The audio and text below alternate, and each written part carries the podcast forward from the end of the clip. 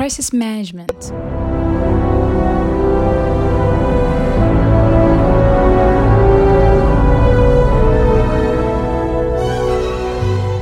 در این سری اپیزودا قرار راجع به بحران حرف بزنیم. راجع به مدیریت بحران، روانشناسی بحران و به طور کلی بحث بحران قرار هم از side business ی بررسیش بکنیم هم از side روانشناسی و بعد انسانیش. من نیلوفر پشفروش هستم میزبان شما در این پادکست و این اپیزود برای وبسایت MBA نیوز تهیه شده.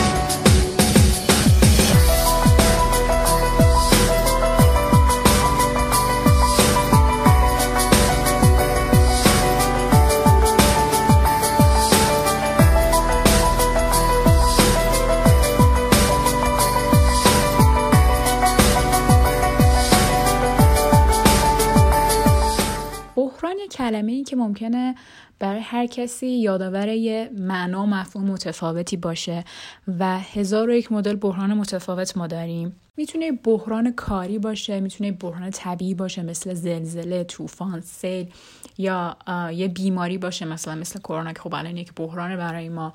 یا می‌تونه بحران روانی باشه که انواع مشکلات روانی که ممکنه برای آدمی به شکل بحران به وجود بیاد و آدم درگیرش بشه هست. اگر بخوام به یه زبون خیلی ساده بحران رو بگیم می‌تونیم بگیم که یه اتفاقی که فکرشو نمی کردی ولی اتفاق میفته و ممکنه یا اصلا بدبختت کنه. یعنی ممکنه اسم و رسم شما رو آبروی شما رو یهو ببره یا کلا اصلا شما رو نابود بکنه. حالا یا می‌تونه خودتون باشه یا می‌تونه بیزنستون باشه. یکی از مواردی که توی این بحث بحران و مدیریتش ما خیلی می‌خوایم روش دقیق بشیم بحث ریاکشن آدما به بحث بحرانه و عمیق شدن روی مسئله روانشناسیش و بعد انسانی بحران هاست. البته توی این اپیزود قراره از پایه شروع بکنیم یک مقدار و از بعد کاری و بحث مدیریتی بحران می‌خوایم صحبت بکنیم و یک مقدار راجع بحث مدیریت بحران می‌خوایم صحبت بکنیم. یه نکته مهمی که راجع به بحران وجود داره اینه که هیچ بحرانی به تنهایی اتفاق نمیافته. یعنی یه بحران یهویی به تنهایی نمیاد اتفاق بیفته و قطعا یک سری چیزهای دیگه ممکنه از قبل وجود داشته باشه و در واقع به یه تعبیر دیگه بحران یک اتفاق زنجیروار و سیستمیکه. برای همین هم برای حل کردن یک بحران ما قطعا راه حلی که نیاز داریم هم باید سیستماتیک باشه. خب بریم سراغ بحث مدیریت بحران.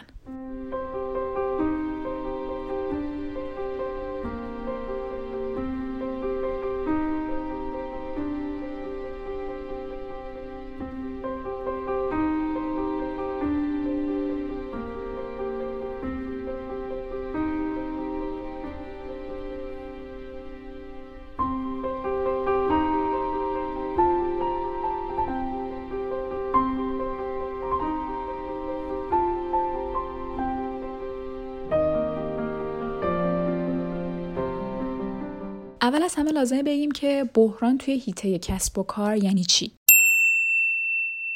بحران کاری اتفاقیه که پتانسیل این رو داره که موفقیت و سلامت یک شرکت رو یک برند و یک business رو تهدید بکنه به چه شکل با از بین بردن اسم و رسم اونجا با صدمه زدن به بخشای مختلف اون business یا با خسارت های مالی که ممکنه برای اونجا بیاره یا با صدمه زدن به کارکنان اون business. و این بحران کاری یا می‌تونه درونی باشه یا می‌تونه بیرونی باشه عاملش. و خب قطعا چیزی که اینجا نیازه برای حل کردن یک بحران کاری یک برنامه برای مدیریت بحرانشه. و خود مدیریت بحران چیه؟ در واقع فرایندیه که شما و business تون رو آماده می‌کنه در برابر هر نوع اتفاق غیر منتظره و emergency که ممکنه باعث بشه که به business تون به سهامدارانتون به کارکنانتون به مشتریاتون و در واقع به درآمد شما صدمه ای بزنه شما رو آماده بکنه که بدونید تون شاید باید چیکار بکنید چجوری handle ش بکنید. مدیریت بحران بخش خیلی مهم از بخش PR یا همون روابط عمومیه. فرایند مدیریت بحران به سه تا بخش کلی تقسیم میشه.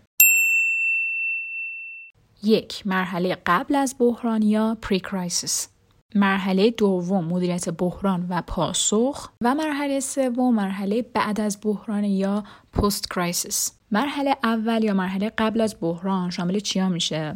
توی اولین قدم باید هر اتفاقی که پتانسیل این رو داره که برای ما یک بحرانی رو درست بکنه جلوش رو بگیریم. که این شامل این میشه که ما یه پلن برای مدیریت بحران آماده بکنیم که جلوتر راجبش حرف می‌زنیم و اینکه یه سری آدم به عنوان تیم مدیریت بحران استخدام بکنیم و اونا رو بهشون آموزش بدیم و اون پلنی که برای مدیریت بحرانمون آماده کردیم و تمرین بکنیم راجبش که اگه تو شرط واقعی اتفاق افتاد آماده باشیم قبلش که چجوری بعد ازش استفاده بکنیم و عملیش کنیم. و یک کار دیگه که توی مرحله اول انجام میدن اینه که یک سری پیشنویس رو بعد آماده بکنیم. پیشنویس ها شامل چیان؟ یک سری پیام های ارتباطی که توی اون شرط بحرانی ما آماده داشته باشیم که توی اون شرایط ازش استفاده بکنیم. حالا اونا رو ممکنه یا به مخاطبمون بگیم یا به مشتریامون یا به کارکنان خودمون که اینا رو بدیم تو اون شرایط این پیام ها رو این نوشته رو بتونیم ازش استفاده بکنیم برای کار ارتباطیمون توی مرحله بحران. این پیام هایی که به صورت پیشنویس آماده می‌کنیم برای اینه که اون لحظه بحرانی آدم مغزش قفل می‌کنه و حالت عادی دیگه مغز کار نمی‌کنه و برای همین نیازه که یک چیزا آدم از قبل آماده داشته باشه که بدون بعد اون لحظه چی بگه و چی کار بکنه که توی اینکه مغز ما توی شرایط بحرانی چه ریاکشنی داره توی بخش روانشناسیش بعدا صحبت می‌کنیم و اینکه مسئله ارتباطی توی بحث بحران خیلی مهمه که باز هم راجع به بحث ارتباطی که که از بخشای خیلی مهم بحران صحبت می‌کنیم. مرحله دوم مرحله مدیریت بحران و پاسخ. اون مرحله که دیگه واقعا ما داریم با بحرانه دست و پنجه نرم می‌کنیم و شروع می‌کنیم به اینکه چجوری باش هندل بکنیم که این چجوری هندل کردنه با استفاده از اون پلن مدیریت بحرانی که از قبل آمادش کردیم. و در واقع توی این مرحله اون پلنه داره ازش استفاده میشه. اون پاسخهایی که می‌خوایم به مخاطبمون بدیم توی مرحله بحران اونجا استفاده میشه ازش و کارکنان و کسایی که قرار درگیر حل کردن این مسئله باشن درگیر میشن. توی مرحله سوم مرحله بعد از بحران مرحله که خیلی بازونه مهمه که عموما شاید خیلی وقتا بهش توجه نکنن و دیگه بگن اوکی بحران تموم شد دیگه بی خیال تموم کار. توی مرحله سوم باز چیزی که خیلی مهمه مسئله ارتباطیه. و چیزی که وجود داره اینه که توی این مرحله باید وجود داشته باشین. یعنی هنوز هم شما به عنوان صاحب اون business و کسایی که درگیر اون مسئله هستن باید وجود داشته باشین تو جواب سوالا رو بدین. جواب سوالای حالا مشتریاتونه می‌تونه کارکنانتون باشه سهامدارتونه باید هنوز وجود داشته باشین تو جواب سوالای آدما رو بدین. و کار دیگه که توی مرحله بعد از بحران انجام میشه review کردن و آنالیز کردن اینی که آیا اون پلنی که واسه مدت بحرانمون داشتیم به درد خورد؟ جواب داد.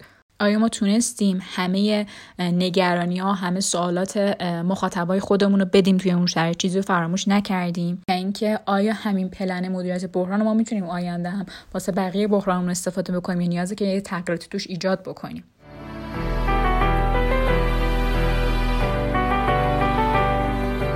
خب تا اینجا توضیحی دادیم راجع به بحث مدیریت بحران و اینکه مراحل مختلفی که توی مدیریت بحران طی می‌کنیم به چه شکل هست. توی اپیزود بعدی راجع به اینکه چجوری یک پلن مدیریت بحران رو تهیه بکنیم صحبت می‌کنیم. ممنونم که تا اینجا همراه بودیم